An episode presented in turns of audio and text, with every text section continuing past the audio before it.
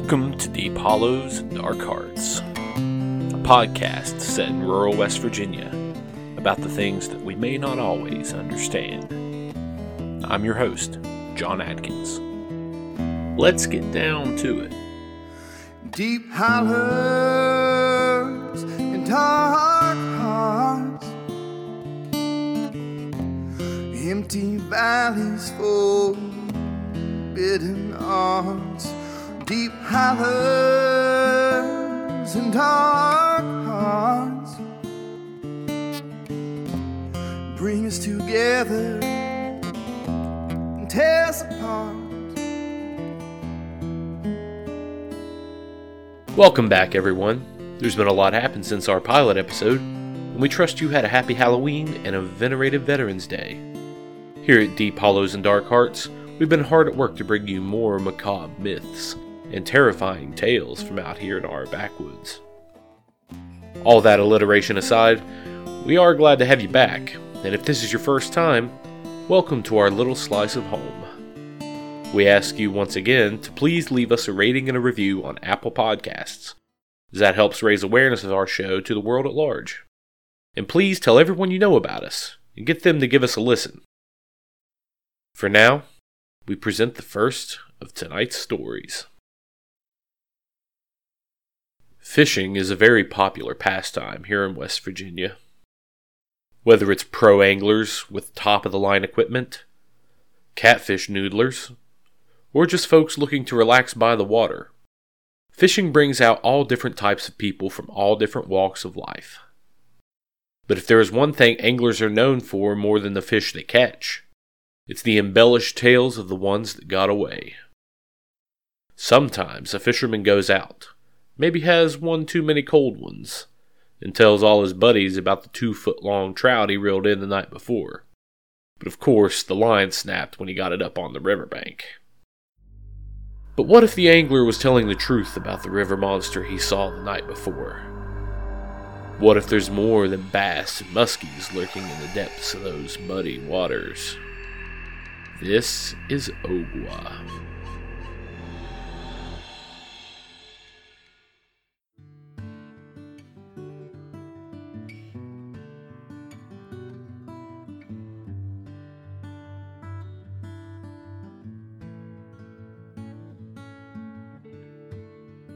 It was 6 p.m., and for Raymond Hobbs, that meant one thing it was quitting time. He finished ringing up the last customer of the day, a teenage kid looking for a set of deep well sockets while working on his first project car, and locked the store doors as the kid walked out. Raymond, a Kenova native, was 44 years old, and thanks to his time in the Army, had a bad knee, but he made his way back to his register quick enough and counted and closed out the till. He made one last pass through the store, raised tool and hardware, making sure there weren't any stragglers left lurking in the aisles, and turned out the lights. He left the shop through the back door, making certain to lock it and arm the security system, and walked to his truck, an old two tone Chevy his daddy had passed down to him years ago. The vinyl on the bench seat was cracked and faded with the foam poking out in several places. And nearly every single part under the hood had been replaced at least twice since he'd owned it. But when he turned the key, the engine roared to life with a little hesitation. Atta girl, oh Opal. Raymond said, patting the dashboard just behind the steering wheel. The name, given by his father years ago, was chosen because it matched the color the truck had been when he bought it used. Though the old girl had gone through a few paint jobs over the years, the name had stuck. Ray turned the radio to some classic country, put the truck in gear, and made his way across the town to Virginia Point Park. It was a short drive, and once he had parked, Raymond let down the tailgate and grabbed his fishing pole, a folding lawn chair, an old ammo box that served as his tackle box, and a small cooler with a strap that he slung over his shoulder. He winced, the pain in his knee flaring up, but walked down to the bank of the Ohio River and set up a chair.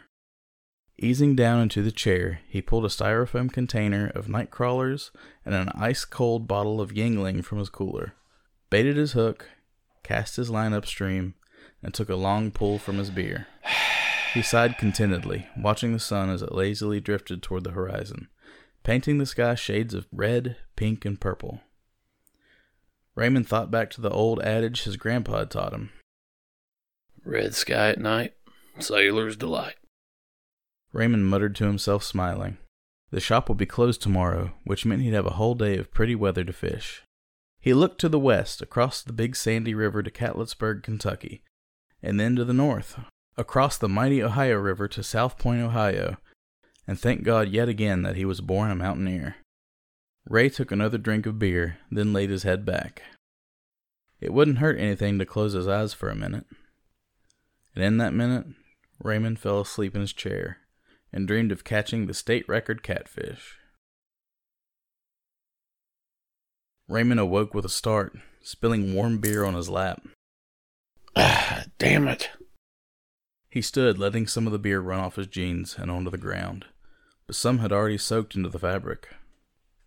He strained his eyes, but the sky had long since gone dark, the nearly full moon hiding behind the clouds. He checked his wristwatch, a digital piece with a button to illuminate the face, and check the time. It read 8:27. Without meaning to, he had slept in his chair for over 2 hours. He picked up his fishing pole, which he had apparently dropped, and reeled the line in. The hook was clean, the worm picked away by nibbling fish too clever to bite down and get caught. He grumbled and started to pack up his gear. The clouds parted and the moon lit up the park, which Raymond was grateful for. He looked across the big sandy and saw a doe standing on the banks of the Kentucky side of the river, bending down to drink. He watched her for a moment, certain she hadn't spotted him yet. She drank for what seemed like a long time, then took a few steps back to graze on the weeds and grass by the river bank. The moon became engulfed in clouds again, shrouding the deer, though he could still just make out her silhouette if he squinted. He turned and folded up his chair, carrying it back to the truck and dreaming about catching the biggest damn catfish in the Ohio River tomorrow. And then he heard it something crying out as if in pain. It sounded like it was coming from the other side of the big sandy. He turned quickly, squinting against the darkness to make out what was going on. The clouds thinned in that moment, teasing to part, but the thinning provided enough light that Raymond could make out the doe.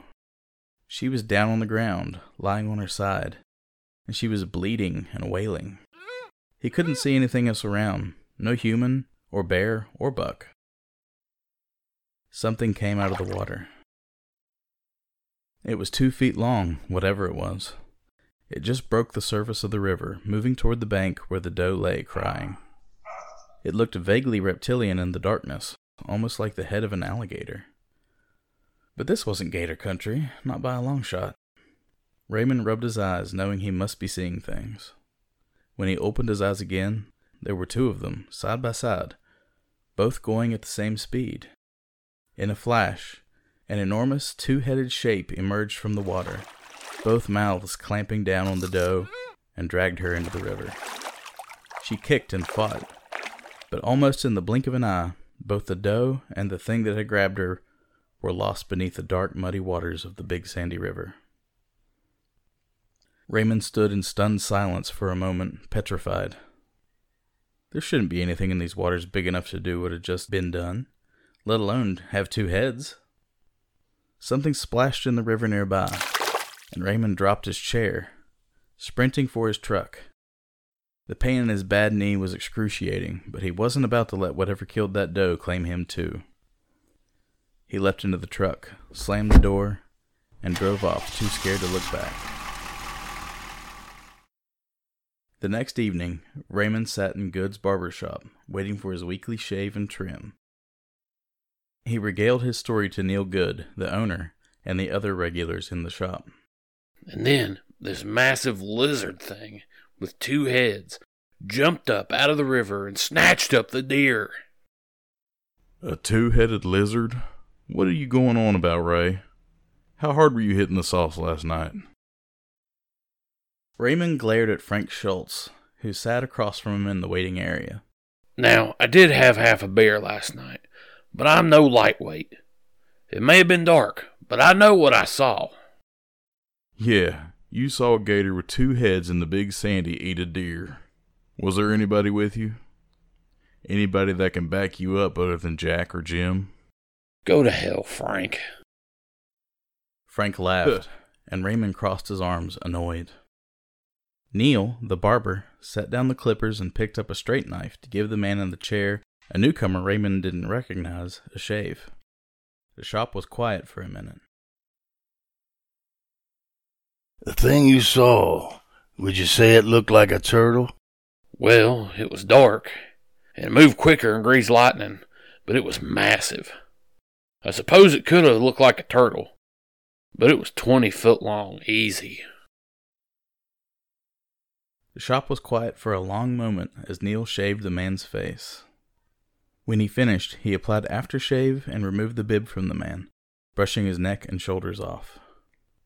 The man paid, leaving the shop. Neil picked up a broom, sweeping hair from around the chair. Ogua. What's that, Neil? I'm not talking to you, Frank, so just mind your own damn business.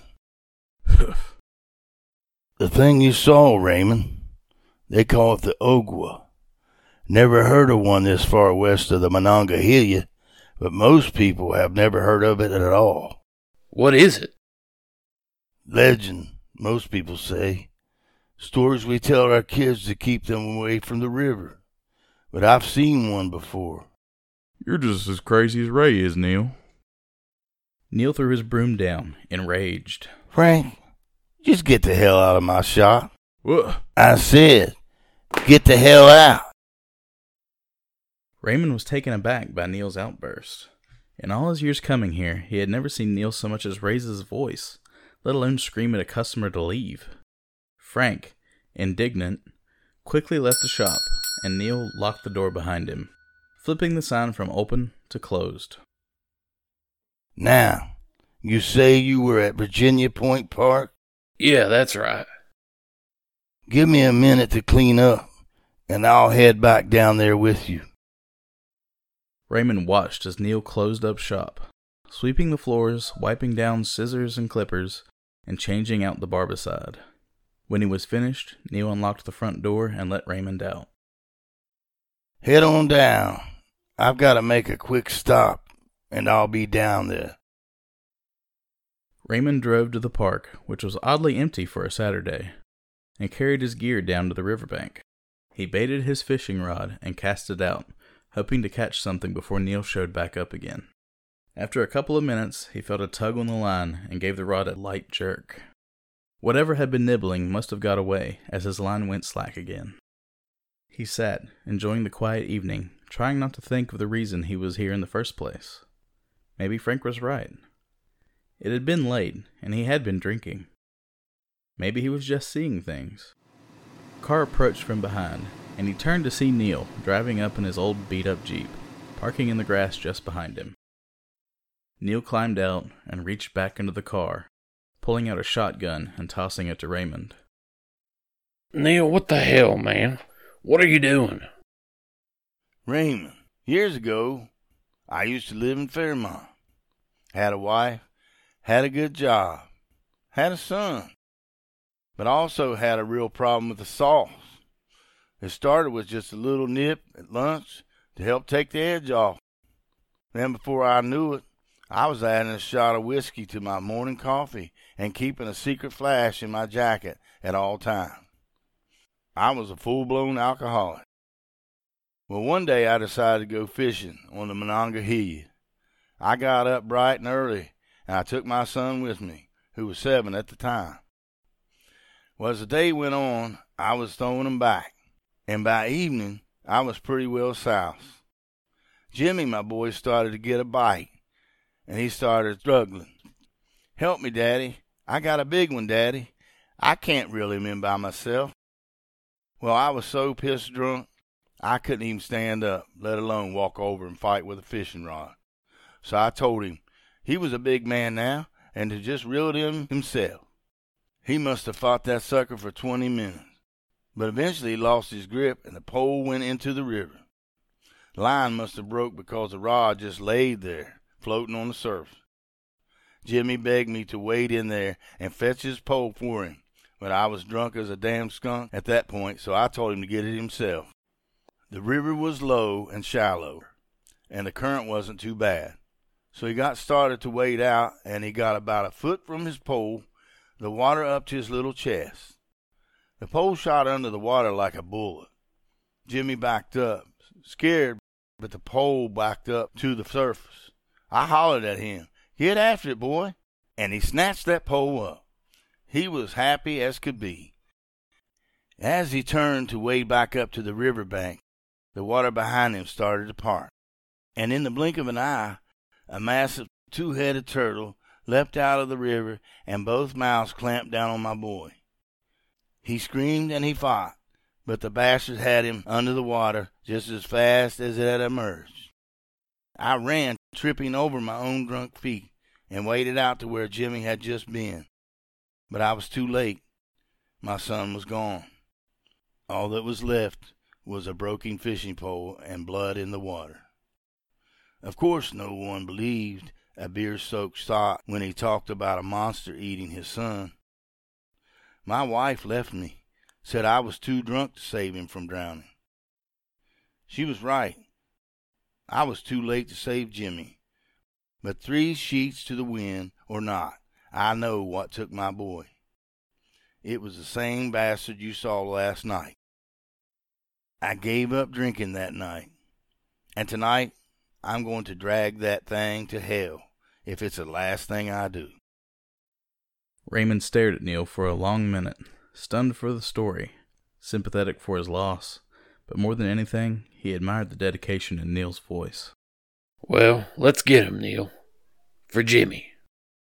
Thanks, Ray.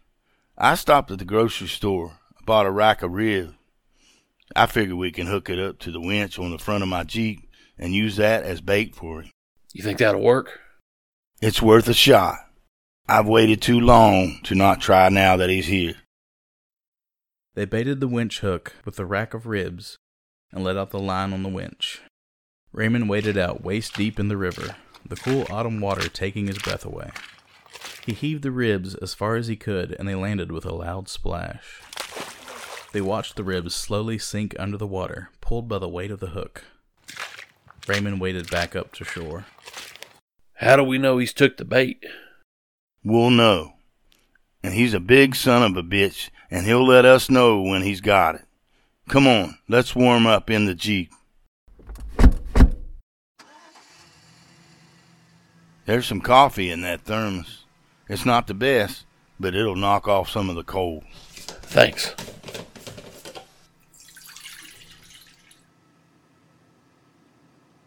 So, have you lived in Kenova since. No, I moved around a lot.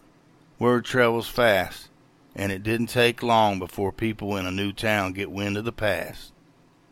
I settled down in North Carolina for a spell, but something started calling me back home. I've been here for about a decade now. You? I've lived here all my life. Did some time in the Army right after high school. Got out, saw the world, got some shrapnel in my leg, and parted ways with Uncle Sam. Came back home, opened up the shop, and I've just sort of existed ever since. Never married? Nah. Had a pretty little thing before I shipped out, but about two months into my deployment, she stopped writing back. There were a few after I got back, but never anything serious. Since coming back home, all I've focused on is running the store. You ever have any regrets? Don't we all? Sometimes I feel like I wasted the prime of my life building for a future that, these days, is looking pretty bleak and lonely. It's not too late. It never is. Take it from an old timer who wasted his prime in the bottle and the rest of his life mourning his losses. It's not too late for you. Do what truly makes you happy before you're like me and feel like you're trapped by your own decisions. Raymond and Neil sat quietly for a moment, Ray reflecting on the older man's sage advice. He finished his cup of coffee and reached for the thermos, but the Jeep lunged forward violently. Shit! We got him! Neil shifted the Jeep into reverse and hit the accelerator. The engine revved and they stopped skidding toward the river. Neil applied a little more pressure to the accelerator, and the Jeep inched backwards slowly, the winch line taut before them. The line jerked to the right, rocking the car, but Neil applied more pressure to the pedal. They began skidding toward the river again, and Neil put the pedal to the floor. The engine roared, and the Jeep held its ground. You're gonna have to go out there and work the winch. I'm hammered down here, and he's still pulling. Raymond jumped out of the Jeep, sending shockwaves of pain up his leg, but hurried to the front bumper and started the winch. It groaned in protest, but the line finally began to wind back up, inch by inch. Raymond stepped away, fearing another lunge towards the Jeep. The anticipation building in his chest, Raymond watched where the line met the water in the dim light of twilight. The line moved left and right as the monster on the other end fought against it, but the winch and the Jeep combined were slowly winning that fight. Raymond ran back to the cab to get the shotgun when he heard a splash. He spun around to see the massive form of the beast rise from the river, hook firmly set in one of the two mouths. Neil parked the Jeep and set the emergency brake and hopped out. The winch continued to whir, and Raymond saw it start to smoke. Neil was barreling down on the Ogua now, taking aim with the shotgun as he did so. The monster flailed and struggled against the hook, and Neil fired the gun. Lead pellets rained down on the beast, several ricocheting off the shell, but many more embedding themselves in the exposed flesh of its two faces. Neil, undeterred, fired another shot, peppering the beast again. It stopped fighting against the line and fell limp, by now its massive body scraping into the bank of the river. Raymond shut off the winch before the motor burned up and walked down the riverbank. The animal was enormous, close to 15 feet long, and looked like a giant alligator snapping turtle, only with two heads. It was wrinkly and ancient looking, covered in scratches along its shell. Neil was breaking down his shotgun and reloading it as Raymond just marveled at the creature before him in the creeping darkness. Is this it? Yeah, that's the bastard that took Jimmy, all right. What a beauty. You reckon it's the only one? Well, by God, I hope so. There were sightings of this thing as far back as the 1700s. I mean, turtles can grow pretty old, older than most people. But if this is the same creature, that'd have to be some kind of new record. What do we do with it? Hell if I know. Guess we can call in some help butcher this thing. We could have turtle soup for years to come. Oh, damn it. Neil dropped one of his shotgun shells and bent to pick it up. In the blink of an eye, the creature lunged, one of the heads biting down on Neil's arm up past the elbow. Neil grunted in pain and protest, but never screamed. He dropped the gun and the other shells, but Raymond snatched up the gun. The weapon was useless without any ammo, but in the frenzy of the moment, Raymond instead used it as a club and began to slam the barrel down on the head that was latched onto Neil. After a few blows, the other head seemed to finally come back to life and bit down on the barrel of the gun. Raymond, too stubborn to let go, was flung into the air. He heard the snap of the winch cable as he was slammed down hard in the cold, shallow water. Dazed and out of breath, it took a moment for Raymond's wits to return, and when he sat up, he heard a sickening crunch. He looked to Neil, the stump of an arm now dangling and pouring blood. Neil fell backward, and one of the heads bit down on his leg. Raymond scrambled to his feet, drawing a bowie knife he had kept tucked in his boot since his days in the army, and sunk the blade hilt deep in the eye socket of the other head before it could bite down on Neil, too. The creature shrieked, and Raymond plunged the blade into the other eye as well. He stabbed again and again and again, losing count of how many times, through the eyes and through the top of the skull. The head fell limp, but the monster was still alive, its other head still biting down on Neil. A giant clawed hand smacked at Raymond, the claws as long and as sharp as kitchen knives. They scraped along his chest, carving deep grooves into his skin. Raymond fell back, crying out in pain. Ah!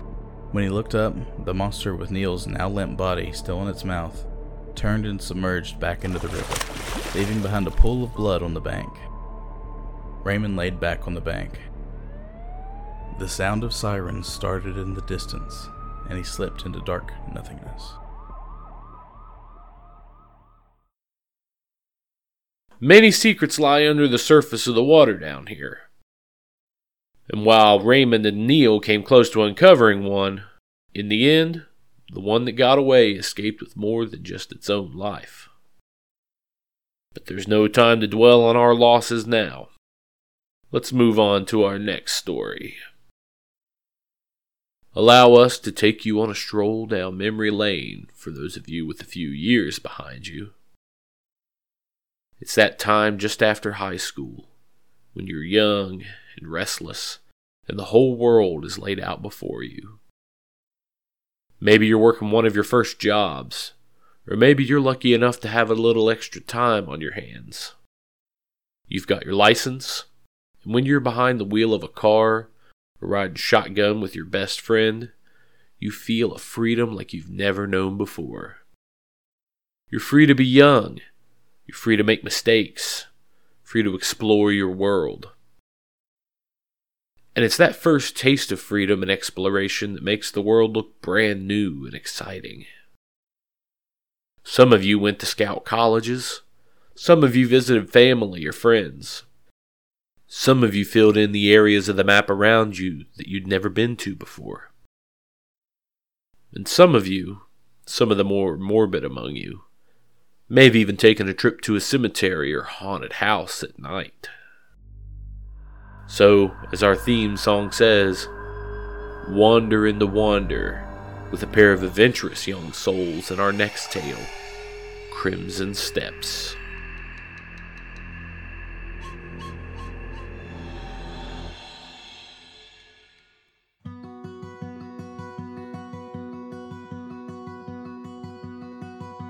I'm Awanita Lewis, but my friends just call me Nita. My name means fawn, so that's what my dad has always called me. My mom picked my name.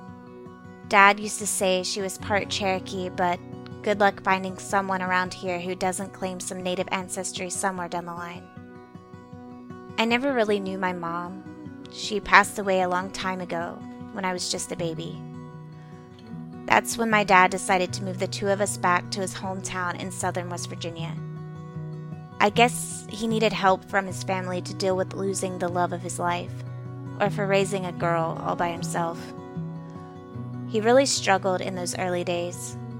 He tried not to show it, but even as a little kid, I knew.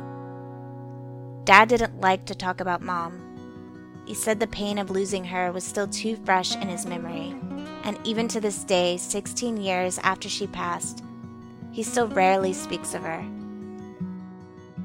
The one exception was this past spring at my high school graduation. After the commencement, I tracked him down in the sea of other parents and family members.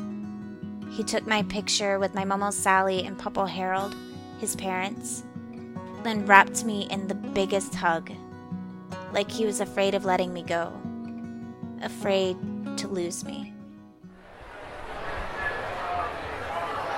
I love you, Fawn. I love you too, Dad. He finally pulled back, placing his hands on my shoulders. His eyes were glassy from trying to hold back tears. I wish your mother were here to see you now. She would be just as proud of you as I am. God, you look just like her when we were your age. So beautiful. The day you were born, she said you had the good medicine. At the time, I thought she was still a little out of it from the labor and the drugs they gave her. But I can see it now. She wasn't talking about drugs or medication. She was talking about Cherokee medicine. Your spirit, your energy. I don't fully understand it. That isn't my world. It was hers. But then she said that her Awanita, her little fawn, would change the world. And looking at the brilliant, dedicated, amazing young woman you've turned out to be, I believe she was absolutely right. You will do anything you set your heart to, Fawn, and the world will be a better place with you in it.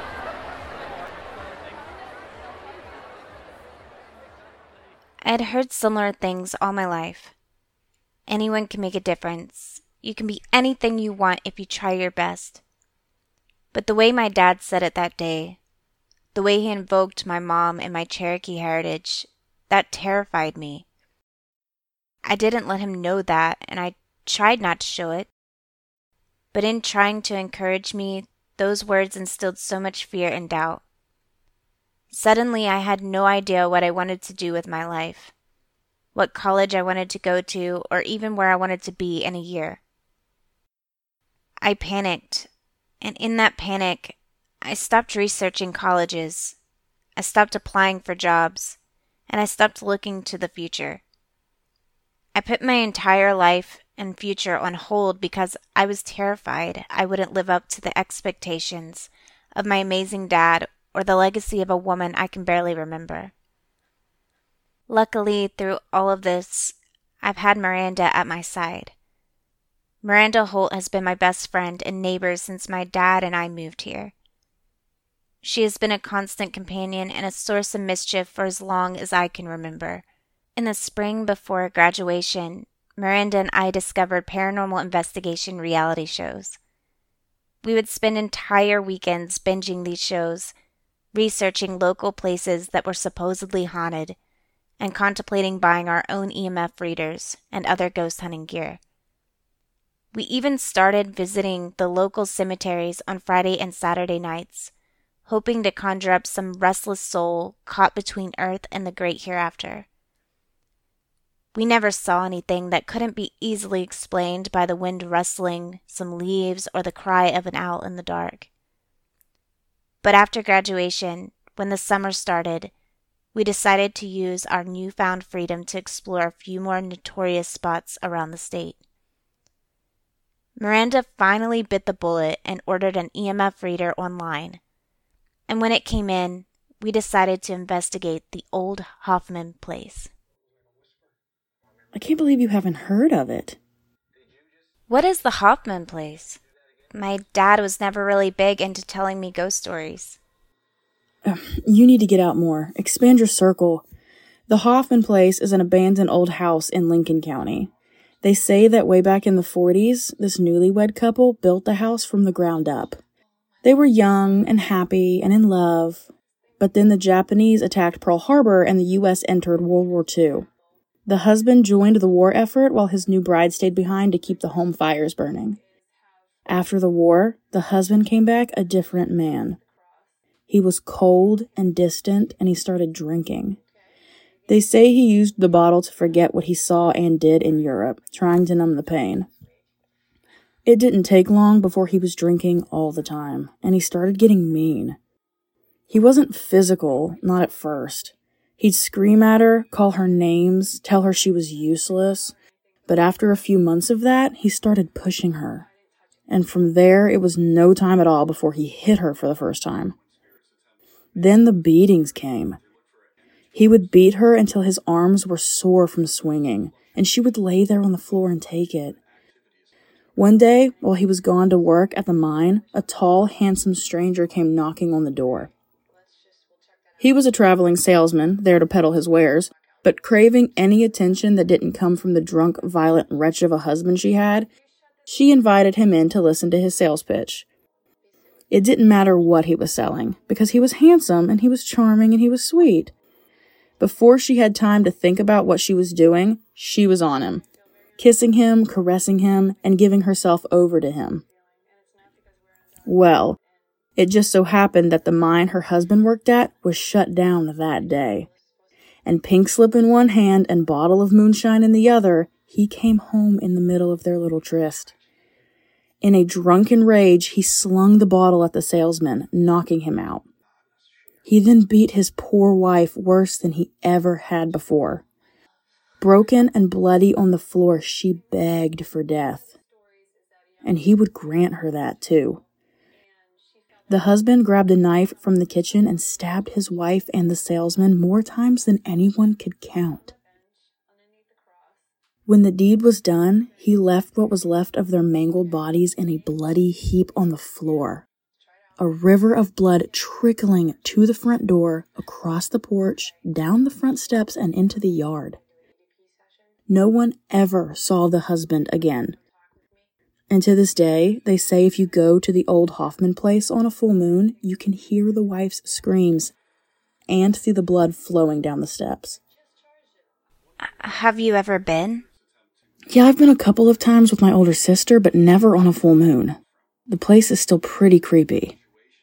I don't know. I've never done anything like that before. Come on, we'll be fine. It's just a story. It'll be fun. Against my better judgment, I agreed to go. We waited until the next full moon. Then I told my dad I was staying the night at Miranda's house, and she told her parents she was staying with me. We had to drive over an hour to reach the place, and it was at the end of a long, narrow holler with a gravel road that turned into a dirt road. Through the headlights on Miranda's mom's car and the moonlight, we could see the house. It was old and run down, most of the windows shattered or taken over by vines. The front door was missing, but the inside was way too dark to make out from the driveway. No one's been here in almost 80 years. Wait, didn't you say that you used to come here all the time with your sister? Well, yeah, but we never went inside. We were too creeped out by this place. I took a deep breath, steadying my nerves. Miranda shut off the car's engine and killed the headlights. She grabbed her cell phone and the EMF reader we had bought. Let's do this. We got out of the car, my hands trembling slightly. We both turned on the flashlights on our cell phones and slowly crept toward the house. I had a really bad feeling about the house and about being there. The hair on the back of my neck standing on end goosebumps popping up along my arms and knots forming in my stomach. Miranda and I locked arms, both of us clearly scared, but too proud to admit it. I shone the light of my phone on the front steps as we approached the house, searching for signs of blood. The steps were old and wooden, and despite their age and years of neglect, were in surprisingly good shape. They were brown, darkened by the rain earlier today. But there was no blood. I sighed in relief. Come on. She pulled me forward and up the steps. The old wood groaned in protest, but the steps held. We shone our flashlights through the open doorway into the house. From out here, we couldn't see much more than some old furniture and a fireplace. Are you ready?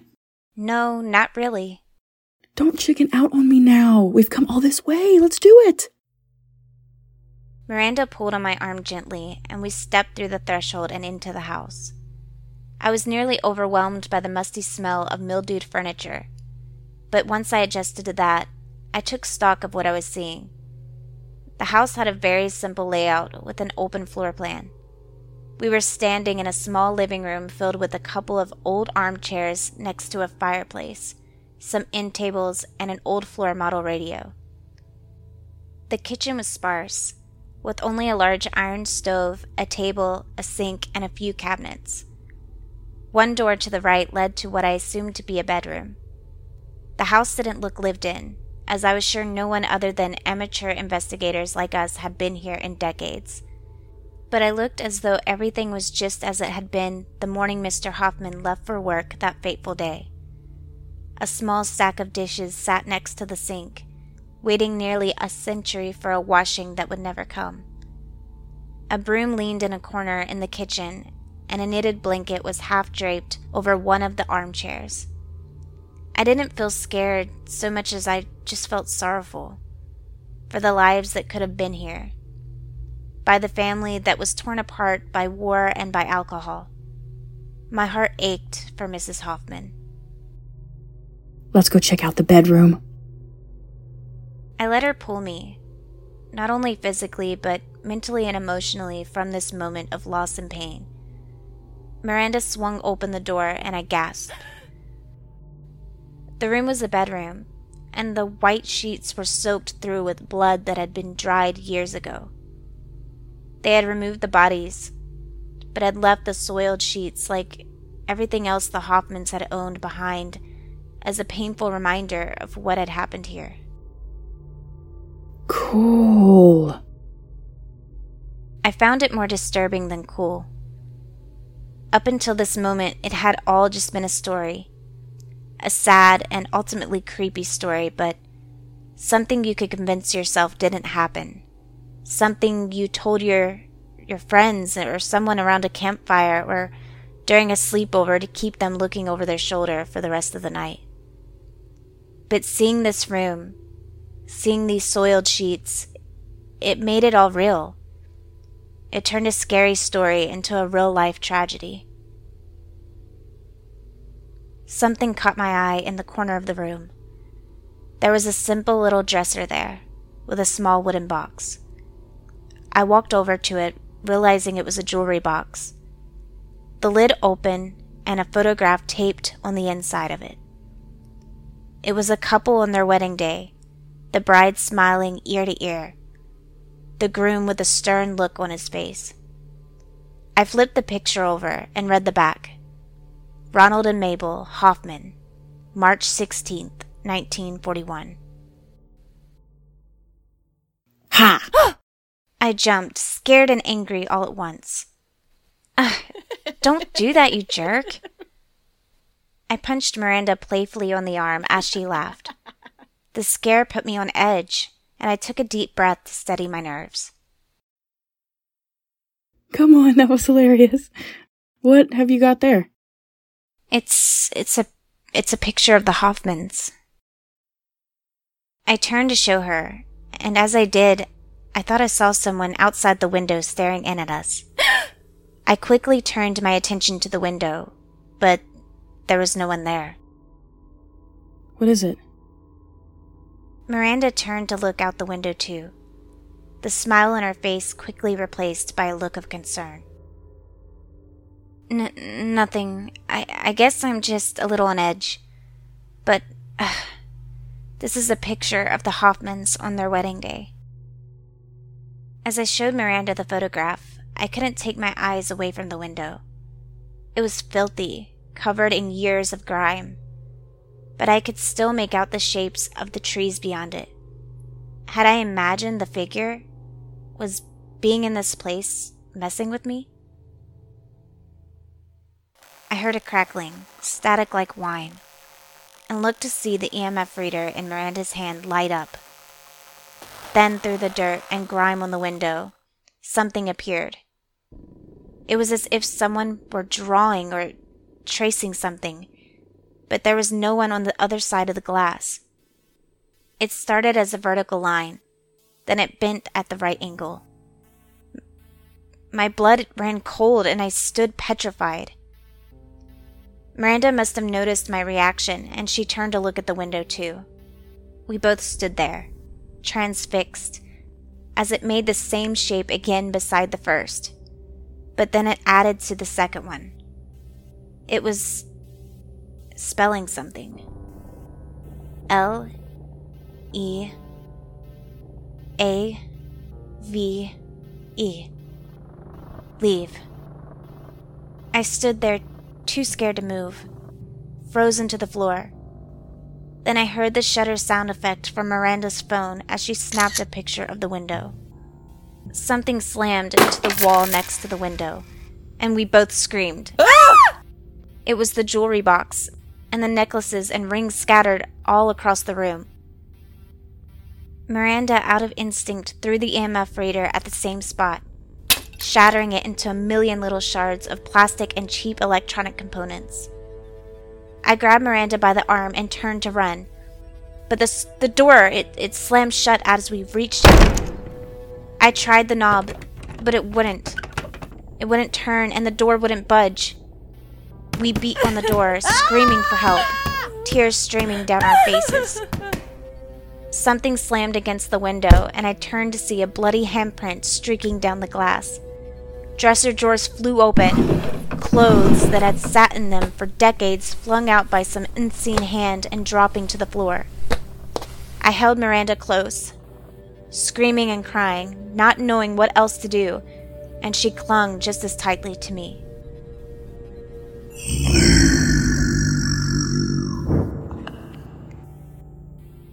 A voice sounded from nowhere, and yet from everywhere, and all at once everything stopped and the door swung back open. The house was deathly silent, and Miranda and I looked to each other, neither of us knowing what to do next. Slowly, tentatively, we stepped into the main room of the house. It was just as we had left it. The bedroom door slammed shut behind us, and we spun, but there was no one there. I pulled Miranda's arm again, both of us turning. The furniture was all shoved back to the edge of the walls, and in the middle of the floor, back to us, was a person lying on their side. Again, I froze in terror, my heart pounding in my chest, the only sound registering in my head that of Miranda's shaky breathing next to me. Slowly, I made my way over to the figure, but just as I set my hand on their shoulder, they had vanished. I jumped up and grabbed Miranda by the shoulder, shaking her. Miranda, we have to go. Do you still have the picture? I didn't realize it, but I was still clinging to the photograph. I looked at it again, and the stern look on Ronald's face had changed to that of rage, Mabel's to one of pain and fear. I felt something then, like water running at my feet. Hesitantly, I looked down, the floors of the room completely soaked in what looked like blood. It flowed from the spot where the figure had been lying, a crimson river that flowed across the room, over the porch, and down the steps. My own blood ran cold. We both ah! ran through the blood out of the house, blood splashing to cover our shoes and lower legs. The blood spilled out into the yard, stopping just before it reached the car. We both climbed in, and Miranda started it, driving as fast as possible away. We sat in silence for a long time, the only sound our own heavy breathing. When we made it back to Miranda's house, we were shocked to see that our legs and shoes were clean, with no trace of blood anywhere. We sat in the car in her driveway, the engine off, I realized I was still holding the photograph. It had reverted back to the way it had originally looked a happy bride and her serious groom. That was exhilarating. I nodded my head. She was right. I felt more alive, more driven than I had since graduation. I didn't know what I wanted to do with my life, but I knew I would be chasing this thrill for a long time.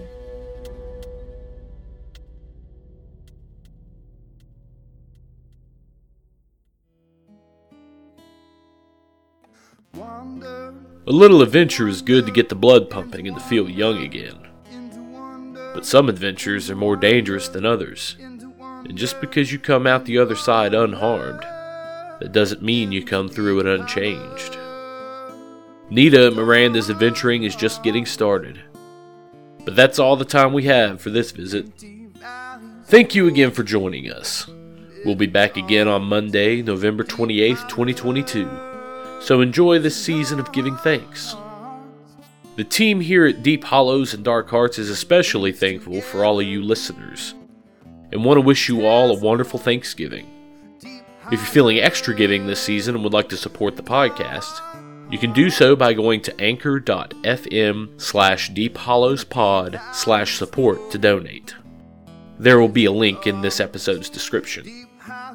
We understand not everyone can help monetarily, especially during this time of year.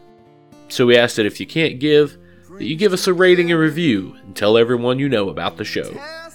If you'd like to stay up to date on the latest news out of the holler, be sure to follow us on both Facebook and Twitter. If you have any questions, comments, or would like to submit either a story or an audition for our consideration, you can email us at deephollowspod at gmail.com. Between what lurks in these hollows and what festers in the hearts of men. It's a dangerous world out there. So stay safe until we meet again. This has been a production of Dark is the Horizon Media. Ogua was written by John Adkins and narrated by Travis Ingram, featuring the vocal talents of John Adkins as Raymond, Travis Ingram as Frank, and Tim Young as Neil. Crimson Steps was written by John Adkins, featuring the vocal talents of Hannah Harvey as Awanita, Jillian Tate as Miranda, John Adkins as Joseph, and Shannon Duty as the ghost of Ronald. Our theme song is by Odie and I. You can find more of their music on Spotify, Bandcamp, and SoundCloud. Our outro music is by Caleb Luther. You can find Caleb's solo music, along with his band Meet Me in the Matinee, on Spotify, Bandcamp, and SoundCloud as well. Our artwork is by Nate Tatum. You can find more of his work at Rainbow Bear Store on both Facebook and Instagram. I've been your host, John Adkins.